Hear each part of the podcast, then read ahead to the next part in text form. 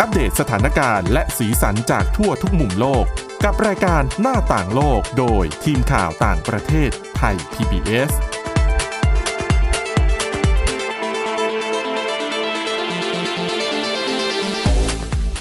สวัสดีค่ะคุณผู้ฟังค่ะต้อนรับเข้าสู่รายการหน้าต่างโลกกันอีกครั้งนะคะเราก็จะพบกันเป็นประจำค่ะตั้งแต่วันจันทร์ถึงวันศุกร์นะคะเวลา 11:00 นถึง 11:30 นมาเจอกันแบบนี้ทุกวันไม่มีวันหยุดนะคะก็คุณผู้ฟังสามารถติดตามข้อมูลข่าวสาร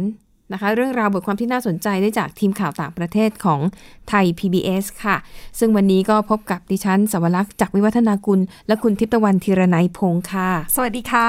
เอาล่ะค่ะวันนี้เดี๋ยวไปเริ่มที่คุณทิพย์ตะวันก่อนนะคะมีเรื่องราวที่น่าสนใจเกี่ยวกับเรื่องอาหารการกินใช่เป็นเรื่องของสุขภาพค่ะแน่นอนว่าหลายๆคนก็ให้ความสำคัญนะคะแล้วหนึ่งในสิ่งที่คนยุคนี้สมัยนี้มักจะติดรวมทั้งตัวดิฉันเองด้วยคือน้ำตาลเครื่องดื่มของที่แบบใส่น้ำตาลเยอะๆหวานๆรวมทั้งอาหารเดี๋ยวนี้ก็หลายอย่างก็หวานหนักนะตอนนี้ค่ะมีนักวิจัยค่ะเขาออกมาเปิดเผยว่าจริงๆแล้วการบริโภคน้ำตาลที่มากเนี่ยจะทำให้เสี่ยงต่อการเป็นโรคมะเร็งมากขึ้นนะคะคือความเสี่ยงสูงขึ้น อันนี้เป็นทีมนักวิจัยในประเทศฝรั่งเศสค่ะเขาสำรวจผู้ใหญ่มากกว่า 100,000 คนนะคะโดยมีอายุประมาณ42ปีค่ะส่วนใหญ่เนี่ยเป็นผู้หญิงถึง 79% เขาติดตามพฤติกรรมคือวิธีการสำรวจของเขาวิธีการทดสอบการวิจัยของเขาเนี่ยเขาอาศัยการสำรวจติดต่อกันนานถึง9ปีนะคะแล้วก็ดูว่ากลุ่มที่เขาสำรวจเนี่ยทั้งมากกว่า 100,000 คนเนี่ยบริโภคอะไรบริโภคน้ำตาลเป็นยังไงบ้างโดยเขาแบ่งกลุ่มการศึกษานะคะเป็นกลุ่มที่บริโภคน้ำตาลปกติกลุ่มที่บริโภคสารให้ความหวานเหมือนน้ำตาลแทนน้ำตาลแล้วก็อีกกลุ่มนึงก็คือกลุ่มที่มักจะดื่มน้ำผลไม้ที่เป็นน้ำผลไม้ 100% คือไม่มีอะไรเจือปนแบบคั้นสดนี้เขาก็ติดตามดู9ปีค่ะแล้วเขาพบว่านะคะกลุ่มที่บริโภคน้ำตาลเป็นประจำเนี่ยคือถ้าเพิ่มวันละนะคะมีปริมาณน้ำตาลที่บริโภคเครื่องดื่มที่มีน้ำตาลผสมเพิ่มขึ้นวันละ100มิลลิลิตรจะทำให้มีโอกาสเสี่ยงเป็นโรคมะเร็งเพิ่มมากขึ้นถึง 18% ค่ะแล้วเขาบอกว่าในจำนวนเนี้ยถ้าเป็นเรื่องของมะเร็งเต้านมเป็นกรณีของผู้หญิงมีสิทธิ์ที่จะเพิ่มความเสี่ยงในเรื่องของการเป็นมะเร็งเต้านมถึง 22% ค่ะแล้วที่น่าตกใจกว่านั้นคือคุณสาวรักษ์คือไม่ใช่แค่การดื่มเครื่องดื่มที่ผสมน้ำตาลเท่านั้นนะคะค่ะแม้กระทั่งน้ำผลไม้ 100% ก็มีความเสี่ยงในการที่จะทำให้เป็นโรคมะเร็งด้วยตัวเลขที่เท่าเทียมกันด้วยเพราะผลไม้มีน้ำตาลเหมือนกันถูกต้องมันมีน้ำตาลอยู่ในตัวอยู่แล้วแต่ว่าหลายคนก็จะเข้าใจว่าผลไม้มัน 100% เราไม่ได้เป็นความเข้าใจผิดๆไงอย่างนี้แบบถ้าเราจะกินน้ำผลไม้คั้นสดแบบจริงๆก็ทานได้ถ้าทานในปริมาณที่เหมาะสมนะคะเพราะดิฉันเนี่ยเคยไปพูดคุยกับโภชนากรใช่ไหมเจ้าหน้าที่ที่ดูแลเกี่ยวกับโภชนาการเขาก็ให้คำแนะนำนะคะยังมีช่วงหนึ่งดิฉันเนี่ยคือไปลดน้ำหนักคือไปกับแพทย์เลยเพราะรู้สึกว่า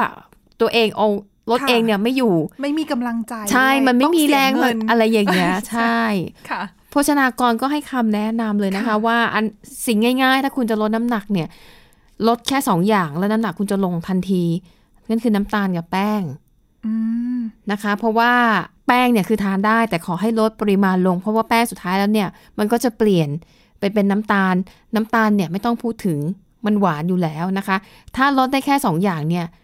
น้ำหนักจะลงแบบเห็นผลได้ชัดเลยแต่มันก็ลดยากมากเลยนะคะก็เป็น2อย่างที่อาหารเกือบจะทุกประเภทต้องมีอะค่ะแล้วคุณหมอก็บอกนะว่าในช่วงลดน้ำหนักถ้าอยากให้ได้ผลเนี่ยคุณงดผลไม้ทุกอย่างเพราะผลไม้ทุกอย่างมันหวานหมดที่พอจะทานได้นะคะก็มีฝรั่งค่ะฝรั่งนี่ก็ชมพู่ผลไม้ที่ไม่หวานน่ะอันนั้นน่ะทานได้อย่างน้อยเราได้ไฟเบอร์แต่ถ้าคุณจะลดน้ำหนักแล้วคุณจะไปกินลำไยทุเรียนนะอันนั้นผิดเลยนะคะไม่ได้ใช่อันตรายด้วยน้ำตาลหนักกว่าแต่รู้แหละว่ามันอร่อยมันก็น่าทานก็ทานได้คุณหมอก็แนะนำว่าสมมุติถ้าคุณลดน้ำหนักคุณกินไปสัก 5-6 วันแล้ววันนึงรู้สึกว่าอยากจะกินของหวานอยากจะกินผลไม้มากเลยก็กินเถอะแต่กินในปริมาณที่พอหายอยาก คือให้พอเหมาะพอดีอ่ะแบบเยอะจนเกินไปคืออย่ามองว่าอุ๊ยเป็นผลไม้นะอุ๊ยเป็นผักหรือว่าเป็นอาหารที่เป็นอาหารที่ดีต่อสุขภาพก็กินเข้าไปเยอะๆก็ไม่ดีเหมือนกันนะคะมากไปหรือน้อยไปมันก็ไม่ดีทั้งนั้นพูดกลับมาถึงเรื่องของการวิจัยตัวนี้ค่ะคือทีมนักวิจัยเนี่ยเขาก็มีผลออกมาเป็นอย่างนี้ใช่ไหมคะแต่มีบางกลุ่มที่เขาออกมาวิพากษ์วิจารณ์นะคะว่าผลการศึกษาอันนี้จะเชื่อถือได้มากน้อยแค่ไหนเพราะว่าเขาไม่ได้เข้าไปกำหนดตัวแปรต่างๆเพราะเขาแค่ใช้การสำรวจคือติดตามพฤติกรรมเฉยๆการกินอย่างเดียวใช่ไม่ได้มีการควบคุมปัจจัยอะไรใดๆทั้งสิ้นแต่ว่าทางทีมวิจัยแล้วก็ผู้ที่สนับสนุนผลการวิจัยตัวนี้เขาก็บอกว่าแต่ว่าด้วยตัวปริมาณเขาเรียกว่าอะไรอะจำนวนคนที่เขาศึกษาค่ะมีปริมาณเยอะมีจำนวนเยอะมากดังนั้นเนี่ยเขาก็เลยเชื่อว่าผลตรงนี้น่าจะเชื่อถือได้ระดับหนึ่งใช่อย่างน้อยก็เป็นประโยชน์ในการที่จะทำให้เขานำไปใช้ในการสนับสนุนเรื่องของการเก็บภาษีน้ำตาลในหลายๆประเทศจริงๆก็ควรเก็บนะเพราะน้ำตาลจริงๆแล้วเป็นมีอันตรายไม่แพ้ยาเสพติดหรือแอลกอฮอล์เลยนะคะใช่เพราะกินแล้วติดจริงๆนะคะคือถ้าสมมติยิ่งกินแล้วก็ใช่ไม่ได้กินน้ำตาลก็จะรู้สึกมันเหมือนอะไรมันเหมือนยาเสพติดชนิดนึงอ่ะเรายิ่งกินหวานมันพรุ่งนี้เราจะกินหวานมากขึ้นไปอีกใช่ค่ะเพราะเรารู้สึกว่าไอหวานเท่าเดิมที่เรากินแบบเมื่อวานมันไม่หวานน่ะมันก็แบบยิ่งเพิ่มขึ้นไปเรื่อยๆก็อย่างนี้ก็น้ำตาลก็มีความเสี่ยงนอกจากโรคอ้วนโรคเบาหวานอย่างที่เรารู้ตอนนี้ก็มะเร็งด้วยนะคะค่ะแล้วก็มีรายงานอีกอันนึงนะคะจากองค์การอนามัยโลกก็เกี่ยวกับเรื่องพิษภัยของความหวานเช่นกันอย่างที่บอกหวานมากเนี่ยแม้แต่เป็นผู้ใหญ่ทานเข้าไปก็เสี่ยงที่จะเป็นหลายๆโรคนะคะแต่ปัญหาเนี้ยยิ่งน่าเป็นห่วงมากกว่าอีกนะคะเพราะว่าองค์การอนามัยโลกเนี่ยพบว่าผลิตภัณฑ์อาหารสำหรับเด็กทารกนะคะยกตัวอย่างเช่นถ้าคุณผู้ฟังเข้าไปในห้างสรรพสินค้ามันก็จะมีแผนกอาหารสำหรับเด็กทารกก็อย่างจะเช่นพวกเนื้อไก่แล้วบดเป็นอาหารเหลวๆบดละเอียดแล้วเป็นครีมหรือว่าเป็นผักบรอกโคลีซึ่งถ้าเป็นผักมาชิ้นๆน่ะบางทีเด็กก็จะไม่ทานมันทานยากอะไรพวกนี้จะมีเยอะหรือบางทีเป็นแบบเป็นสารอาหารที่มีคุณค่าทางโภชนาการสูงมากๆที่เหมาะสำหรับเด็กที่เขาระบุว่าสำหรับเด็กอายุเท่านี้ถูกต้องไออาหารพวกนี้ล่ะค่ะองค์การอนามัยโลกเนี่ยบอกว่ามีปริมาณน้ำตาลสูงมากและนอกจากนี้นะคะป้ายฉลากที่แสดงรายการส่วนประกอบอาหารเนี่ยยังสร้างความสับสนให้กับผู้บริโภคอีกด้วยนะคะทางองค์การอนามัยโลกเนี่ยเข้าไปตรวจสอบอาหารสำหรับทารกเนี่ยเกือบ 8,000 ชนิดจาก500 ร้านค้าในประเทศออสเตรเลียบัลแกเรียอิสราเอลแล้วก็ฮังการีเขาใช้เวลาตรวจสอบอยู่ 2-3 เดือนเองนะช่วงเดือนพฤศจิกายนปี2560ถึงมกราคมปี2561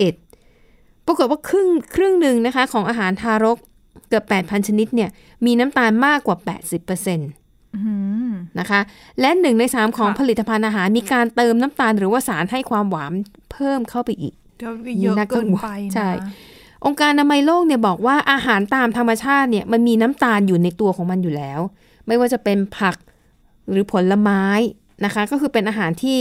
เหมาะกับเด็กๆอยู่แล้วแต่ว่าการที่เติมความหวานเติมน้ำตาลเข้าไปอีกเนี่ยนี่ถือว่าเป็นสิ่งที่น่าเป็นห่วงในวัยเด็กเห็นผลที่จะเห็นทันทีจากการกินน้ำตาลมากเกินไปคืออ้วนบางคนมองว่าเด็กอ้วนน่ารักจำม่ำน่ากอดน่าอันตรายจริงๆแล้วมันใช่เพราะเขาโตขึ้นมาเดี๋ยวก็เสี่ยงโรคเยอะนะคะบางคนบอกเมื่อเด็กๆก็อ้วนดีเดี๋ยวพอโตตัวมันยืดเดี๋ยวมันก็ผอมเองไม่จริงอันนี้ไม่จริงค่ะนะคะและที่สำคัญทำให้ฟันผุด้วย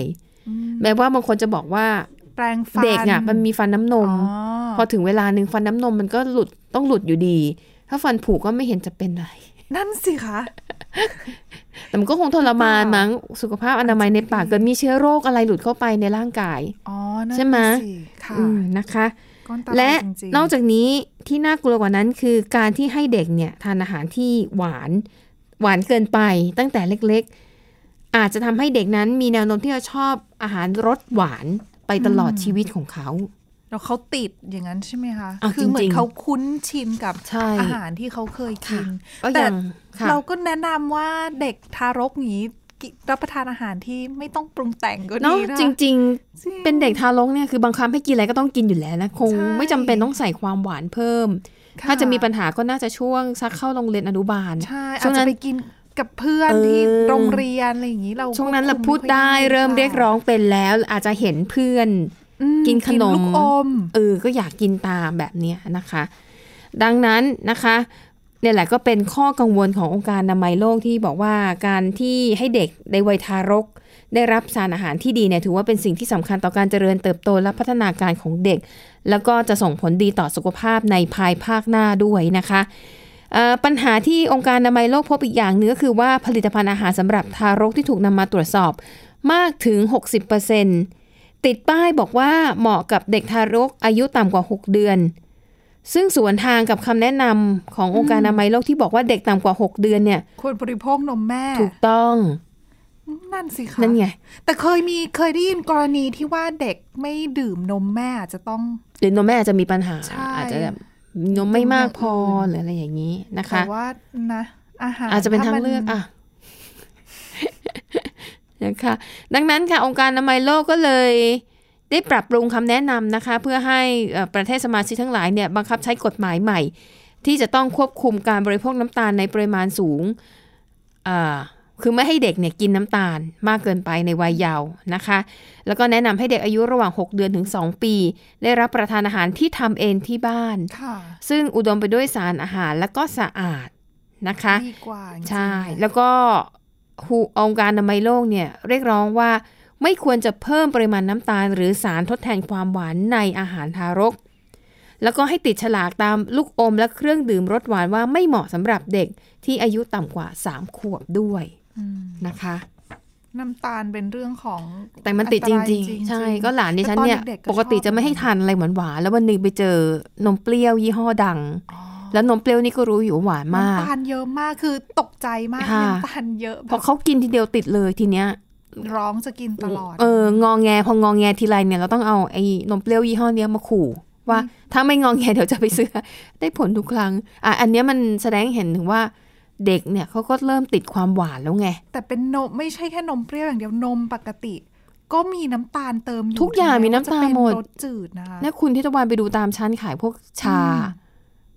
มีอยู่10สมมติมีอยู่10ขวดเรียงกันอยู่อะบางร้านเนี่ยไม่มีเลยนะไม่มีชาแบบไม่ใส่น้ำตาลอ่ะค่ะบางอย่างร้านน่ะดีหน่อยอาจจะมีสัก 2-3 ยี่ห้อที่ไม่ใส่น้ำตาลคือก่อนกินก็ต้องพลิกขึ้นมาดูนะคะว่าแต่ส่วนมากเข้าใจว่าคนคงไม่ซื้อกินไงคนก็ติดหวานกันหมดชาที่ไม่ใส่น้ำตาลก็ไม่ค่อยมีขายไม่ออกว่างั้นเถอะขึ้นอยู่กับประเภทของชาด้วยนะนะคะ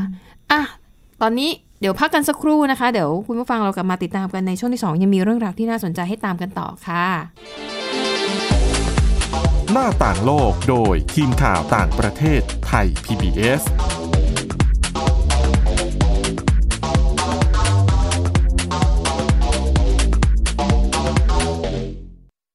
อยู่ที่ไหนก็ติดตามเราได้ทุกที่ผ่านช่องทางออนไลน์จากไทย PBS Digital Radio ทั้ง Facebook, Twitter, Instagram และ YouTube search คำว่าไทย PBS Radio แล้วกดไลค์หรือ Subscribe แล้วค่อยแชร์กับคอนเทนต์ดีๆที่ไม่อยากให้คุณพลาด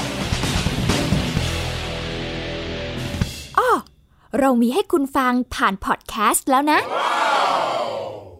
มากกว่าด้วยเวลาข่าวที่มากขึ้นจะพัดพาเอาฝุ่นออกไปได้ครับมากกว่าให้คุณทันในทุกสถานการณ์ตามที่กฎหมายดังกล่าวกำหนดเอาไว้มากกว่ากับเนื้อหาเที่ยงตรงรอบด้านนำมาใช้ในคดีเมาแล้วขับมากกว่าในทุกทางออกของสังคมป้องกันไม่ให้ปัญหาเกิดขึ้นมากกว่ากับข่าวรอบวันในทุกมิติเครนก่อสร้างเกิดอุบัติเหตุขึ้นมากกว่าด้วยการวิเคราะห์ที่ตรงจุดความพยายามของภาครัฐที่จะแก้ปัญหาและมากกว่ากับทีมข่าวมืออาชีพ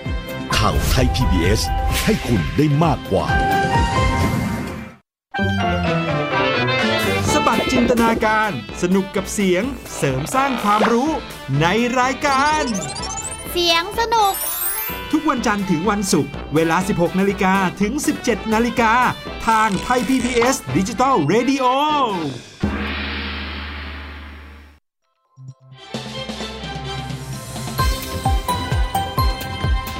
คุณกำลังรับฟังไทย PBS Digital Radio วิทยุข่าวสารสาระเพื่อสาธารณะและสังคม หน้าต่างโลกโดยทีมข่าวต่างประเทศไทย PBSเอาละค่ะคุณผู้ฟังคะกลับมาพบกันอีกครั้งในช่วงที่2นะคะช่วงนี้เนี่ยเราจะเล่าถึงเรื่องของกิ๊กอีโคโนมีนะคะประเด็นนี้เนี่ยเคยเล่าให้คุณผู้ฟังฟังมาแล้วครั้งหนึ่งในรายการนี้กิ๊กอีโคโนมีเนี่ยก็หมายถึงพูดง่ายๆคือฟรีแลนซ์เป็นงานที่รับเป็นจ๊อบทำเป็นครั้งๆไม่ได้มีสัญญาผูกพันกันยาวๆนะคะคือปกติถ้าในอดีตถ้าเราทำงานเราก็ต้องมีการร่างสัญญาอาจจะครึ่งปีปีนึงหรือว่านานเท่าไหร่นะคะใช่ค่ะแต่เนื่องจากด้วยเทคโนโลยีที่ก้าวหน้านะคะโทรศัพท์มือถือที่แทบทุกคนเนี่ยมีอยู่กับมืออยู่แล้วค่าอินเทอร์เน็ตก็ไม่ได้แพงอะไรมากมายนะคะก็เลยทำให้แอปพลิเคชันในการหางานหรือทำเป็นครั้งเนี่ยมันได้รับความนิยมมากขึ้นบางคนเนี่ยถึงกับว่าทำเป็นอาชีพหลักเลยนะพูดง่ายๆอย่างคนขับ Uber ก็คือรับงานเป็นครั้งแล้วก็ได้ค่าตอบแทนเลยแต่ว่าไม่ได้มีการเซ็นสัญญาก็คือถ้าเราเลิกทำก็จบถ้าเราอยากทำก็รับงานใช่แต่คุณจะไม่ได้สวัสดิการอะไรทั้งนั้นเจ็บป่วยเจ็บไข้ได้ป่วยรักษาตัวเองวันหยุดเวลาอะไรคุณก็ไปบริหารจัดการตัวเองมันก็จะมีข้อดีข้อเสียที่แตกต่างอาจจะเหมาะสำหรับคนรักอิสระนะคะรู้สึกอย่างเงี้ยมีความสุขเป็นเจ้านายตัวเองอยากทำเมื่อไหร่ก็ทำแต่มันเหมือนเป็นการรูปแบบงานที่เปลี่ยนแปลงไปจากในอดีตเลยนะคะคือยุคแรกๆเลยเราก็จะมองว่าเป็นทำงานแบบเราต้องทำงานถวายหัวให้กับบริษัทมีความมั่นคงใช่เราอยู่กับเขาทั้งชีวิตแต่พอมาถึงยุคนึงสมัยนึงก็ลดมาเป็นเรื่องของการทำงานตามสัญญาเป็นระยะเวลาใช่ตอนนี้ก็มาถึงยุคที่ไม่ต้องมีสัญญาแล้วใช่แค่มีแอปพลิเคชันแล้วก็เอาไปลงทะเบียนกับเขาอาจจะมีการตรวจสอบประวัติอะไรนิดหน่อยอยากทำก็ไม่ต้องทำใช่ค่ะแล้วมันเป็นเทรนด์ที่ได้รับความนิยมไปทั่วโลกทีนี้เราจะมาเล่าถึงปรากฏการณ์ของกิ๊กอีโคโนมีในประเทศโคลัมเบียเนี่ยน่าสนใจมันมีเรื่องของปัญหาผู้อพยพอะไรเข้ามาด้วยนะคะเดี๋ยวคุณผู้ฟังต้องลองฟังแล้วดูว่ามันยุติธรรมไหมกับเหตุการณ์ที่เกิดขึ้นในโคลัมเบียประเด็นเนี่ยมันเกิดขึ้นกับแอปพลิเคชันแอปหนึ่งนะคะชื่อว่า Rappi RAPPI Rappi เนี่ยเป็นสตาร์ทอัพของชาวโคลัมเบียเขาคิดขึ้นมาเอง3คนเขาร่วมมือกันก่อตั้งนะคะให้บริการอะไรบ้างแอปพลิเคชันนี้ก็คือให้บริการรับส่งสินค้าหลายๆอย่างมีทั้งส่งอาหารมีทั้งแบบจ้างเป็นแรงงานเป็นครั้งนะคะมีทั้งส่งเอกสารมีจิปาถะมีรับส่งเสื้อผ้าส่งซักอะไรเนี่ยมากมายหลายอย่างแล้วก็พาหนะของคนที่ทำงาน Rappi เนี่ยคือจักรยานเป็นมิตรกับสิ่งแวดล้อมใช่ก็ให้ปั่นจักรยานไปเรื่อยๆนะคะตอนนี้เนี่ย Rappi เนี่ยเป็นยูนิคอร์นสตาร์ทอัพคำว่ายูนิคอร์นสตาร์ทอัพหมายถึงว่ามีมูลค่าบริษัทเนี่ยมีมูลค่าสูงกว่า 1,000 ล้านดอลลาร์สหรัฐหรือประมาณ 32,000 ล้านบาทคือพอเกินปุ๊บเนี่ยจะเข้าขายเป็นยูนิคอร์นนะคะคุณผู้ฟังน่าจะได้ยินคำศัพท์นี้บ่อยๆเวลาพูดถึงข่าวเศรษฐกิจในโลกยุคปัจจุบันและ Rappi เนี่ยเพิ่งเปิดให้บริการมาเมื่อปี 2515 ก็คือ4ปีเท่านั้นโตเร็วขนาดนี้ยูนิคอร์นแล้วใช่นะคะทีนี้ปัญหาเนี่ยมันเกิดขึ้นเพราะว่าอย่างที่บอกว่าการสมัครงานกับแอปพลิเคชันสตาร์ทอัพแบบนี้มันไม่ยากคือคุณแค่มีหลักฐานการเป็นประชาชนคนหนึ่งคุณก็ไปลงทะเบียนกับเขาแล้วก็อาจจะมีการตรวจสอบประวัติอาชญากรรมอะไรนิดๆหน่อยๆนะคะแต่ถ้าส่งอาหารส่งอะไรนี้ดิฉันว่าคงไม่ต้องตรวจขนาดมั้งนะแค่ยืนยันว่ามีตัวตนนะคะทีนี้ปัญหาก็คือว่า Rappi เนี่ยโคลัมเบียเนี่ยมันอยู่ติดกับเวเนซุเอลาและในช่วง 2-3 ปีที่ผ่านมาเวเนซุเอลามีปัญหาหนักมากความไม่มั่นคงไร้เสถียรภาพทางการเมืองมีปัญหาเรื่องเศรษฐกิจเงินเฟ้อเนี่ย1,000%คนก็ไฟฟ้านะประปาขาดแคลนทุกอย่างเรียกว่าประเทศเนี่ยใกล้จะล่มสลายก็เลยทำให้ชาวเวเนซุเอลาเป็นล้านคนอพยพไปอยู่ที่อื่นซึ่งโคลัมเบียเป็นหนึ่งในเป้าหมายเพราะว่าเขาอยู่ติดกันใช่แล้วรัฐบาลโคลัมเบียก็ต้องบอกว่าก็ใจดีมากนะยอมรับผู้อพยพเหล่านี้ยอมออกใบอนุญาตให้สามารถทำงานได้นะคะแล้วก็ยังให้สวัสดิการด้านการดูแลสุขภาพอันนี้ต้องถือว่ามีน้ำใจมากนะสำหรับการช่วยเหลือประเทศเพื่อนบ้านนะคะแต่ทีนี้ปัญหาคือว่าไอ้Rappiเนี่ยอย่างที่บอกมันเป็นกิ๊กอีโคโนมีอย่างหนึ่ง ผลการสำรวจเนี่ยเขาเชื่อว่า 30% ของคนที่เข้ามาทำงานให้กับ Rappi Application เนี่ยเป็นชาวเวเนซุเอลานะคะประเด็นเนี่ยมันเกิดขึ้นเนื่องจากว่าก่อนหน้านี้ไม่นานค่ะทาง Rappi เนี่ยได้ปรับเงินตอบแทนที่จะมอบให้กับเขาจะเรียกว่าพาร์ทเนอร์นะคะสำหรับคนที่มันเขาจะไม่เรียกว่าคนงานหรืออะไรเงี้ยคือเขาไม่ได้เป็นลูกจ้างของบริษัทเพราะว่าเขาทำงานเป็นจ๊อบไปก็เลยเหมือนกับเป็นหุ้นส่วนกันซะมากกว่าเรียกว่าเป็นหุ้นส่วนฟังดูดีหน่อยแต่จริงๆแล้วเขาไม่ต่างกันใช่ค่ะก็คือปรับลดค่าตอบแทนให้กับพาร์ทเนอร์คือปรับลดน้อยลงคนก็เลยมองว่าเอ๊ะอย่างเงี้ยเท่ากับคุณฉกฉวยโอกาสหรือเปล่าเพราะคุณรู้อยู่แล้วว่ามันมีชาวผู้ลี้ภัยชาวเวเนซุเอลาจำนวนมากที่ไม่สามารถหางานดีๆทำได้เพราะคนต่างชาติมันก็คือยังไงก็คือคนต่างชาติอ่ะใช่ไหมคะบริษัทองค์กรต่างๆก็อาจจะลังเลที่จะจ้างคนต่างชาติคืออันนี้เราพูดถึงคนเวเนซุเอลาที่ไม่ได้มีทักษะสูงในกลุ่มคือที่จะใช้ทักษะตัวเองไปทำงานที่มันดีขึ้นมาอีกแบบนึงอะไรอย่างนี้อาจจะเป็นกลุ่มคนที่ทักษะทางแรงงานกลางถึงต่ำซึ่งปกติอาจจะใช้แรงงานอยู่ที่เวเนซุเอลาแต่ว่าพอระบบเศรษฐกิจมันมีปัญหาแบบนี้เขาก็อยู่ที่ประเทศของตัวเองไม่ได้ก็ต้องอพยพออกมานอกประเทศครั้นจะเดินทางไปประเทศอื่นๆก็ดูจะลำบากก็มาใช้แรงงานที่ประเทศเพื่อนบ้านของตัวเองดีกว่าค่ะทีนี้พอบริษัท Rappi เนี่ยมันลดค่าตอบแทนคนก็เลยมองว่านี่ไงคุณกำลังฉวยโอกาสคุณจากคนลำบากใช่ไหมคะจากคนลำบากนะคะแต่ทางบริษัทเนี่ยก็อ้างว่ามันไม่ได้เขาไม่ได้ตั้งใจอย่างนั้นเลยแต่ว่าสาเหตุที่มีการปรับเนี่ยเป็นการปรับตามกลไกตลาดเพราะว่าธุรกิจแบบนี้มันย่อมมีคู่แข่ง Rappi ไม่ได้ผูกขาดอยู่เจ้าเดียวดังนั้นมันก็ต้องมีการปรับเปลี่ยนค่าตอบแทนการคิดค่าบริการของลูกค้าให้เหมาะสมเพื่อที่ลูกค้าจะยังคงมาใช้บริการของ Rappi ต่อไปแล้วก็ไอ้ค่าตอบแทนที่พาร์ทเนอร์จะได้รับเนี่ยมันก็ขึ้นอยู่กับระยะทางชนิดของงานเช่นถ้าเป็นงานที่ลูกค้าอยากได้ความสลับซับซ้อนมากขึ้นเช่นอาจจะบอกว่าคุณไปซื้ออาหารมาจาก4ร้านนี้แล้วเอามาส่งให้เราที่คอนโดของเราแบบนี้นั้นคุณอาจจะได้ค่าตอบแทนเยอะขึ้นเพราะคำสั่งมันมีความหลากหลายแต่ถ้าเป็นงานง่ายๆแค่รับจากที่นึงไปส่งให้อีกที่นึงและระยะทางไม่ไกลมากรายได้มันก็น้อยตามไปด้วยนะคะอันนี้เป็นสิ่งที่ฟังดูแล้วก็เหมือนเข้าใจได้นะคะใช่ไหมในแง่ของการทำธุรกิจแต่ว่าถ้าสมมุติว่าเทียบกันระหว่างระยะทางเท่าเดิมก่อนหน้านี้กับตอนนี้ราคาเขาว่ามันน้อยลงคือถ้ามันน้อยลงมันก็น่าคิดมันก็คนที่จะคิดก็สามารถคิดได้ในอีกแง่หนึ่งเหมือนกันแต่ทีนี้ทางบริษัทก็บอกว่าแต่คุณจะบอกว่าเราเลือกปฏิบัติกับผู้อพยพไม่ได้นะเพราะราคาเนี้ยใช้เหมือนกันเท่ากันหมดต่อให้คุณเป็นคนโคลอมเบียเองคุณมาทำงานกับเราคุณก็ได้ค่าตอบแทนอัตราเดียวกันเพราะมันไม่ได้บอกนี่ว่าถ้าคุณเป็นผู้อพยพคุณจะได้น้อยกว่าที่เป็นพลเมืองของประเทศนี้มันไม่ใช่ซะหน่อยดังนั้นจะบอกว่าทั้งหมดเนี่ยคือเป็นกลไกการแข่งขันทางธุรกิจนะคะซึ่งตอนนี้นะคะ Rappi นั้นก็เรียกว่าเติบโตได้เร็วมากขยายสาขาไปใน6ประเทศในละตินอเมริกาแล้วก็มีพาร์ทเนอร์เนี่ยมากกว่า 100,000 คนนะคะซึ่งทางบริษัทเนี่ยไม่ยอมนักข่าวก็ถามแหละว่าเอาจริงๆมีคนเวเนซุเอลาเนี่ยที่มาเป็นพาร์ทเนอร์ของคุณเท่าไหร่เขาก็ไม่บอกแต่เขาก็ใช้คำกลมๆว่าตอนนี้นะคะพาร์ทเนอร์ของเราเนี่ย30%เป็นชาวต่างชาตินะคะเขาก็เลยเดาว่าก็น่าจะเป็นเวเนซุเอลาและอีกประเทศหนึ่งที่มาทำงานให้กับ Rappi เยอะเนี่ยคือเป็นประเทศอาร์เจนตินาค่ะนะคะก็ต้องเรียกว่าเป็นข้อมูลที่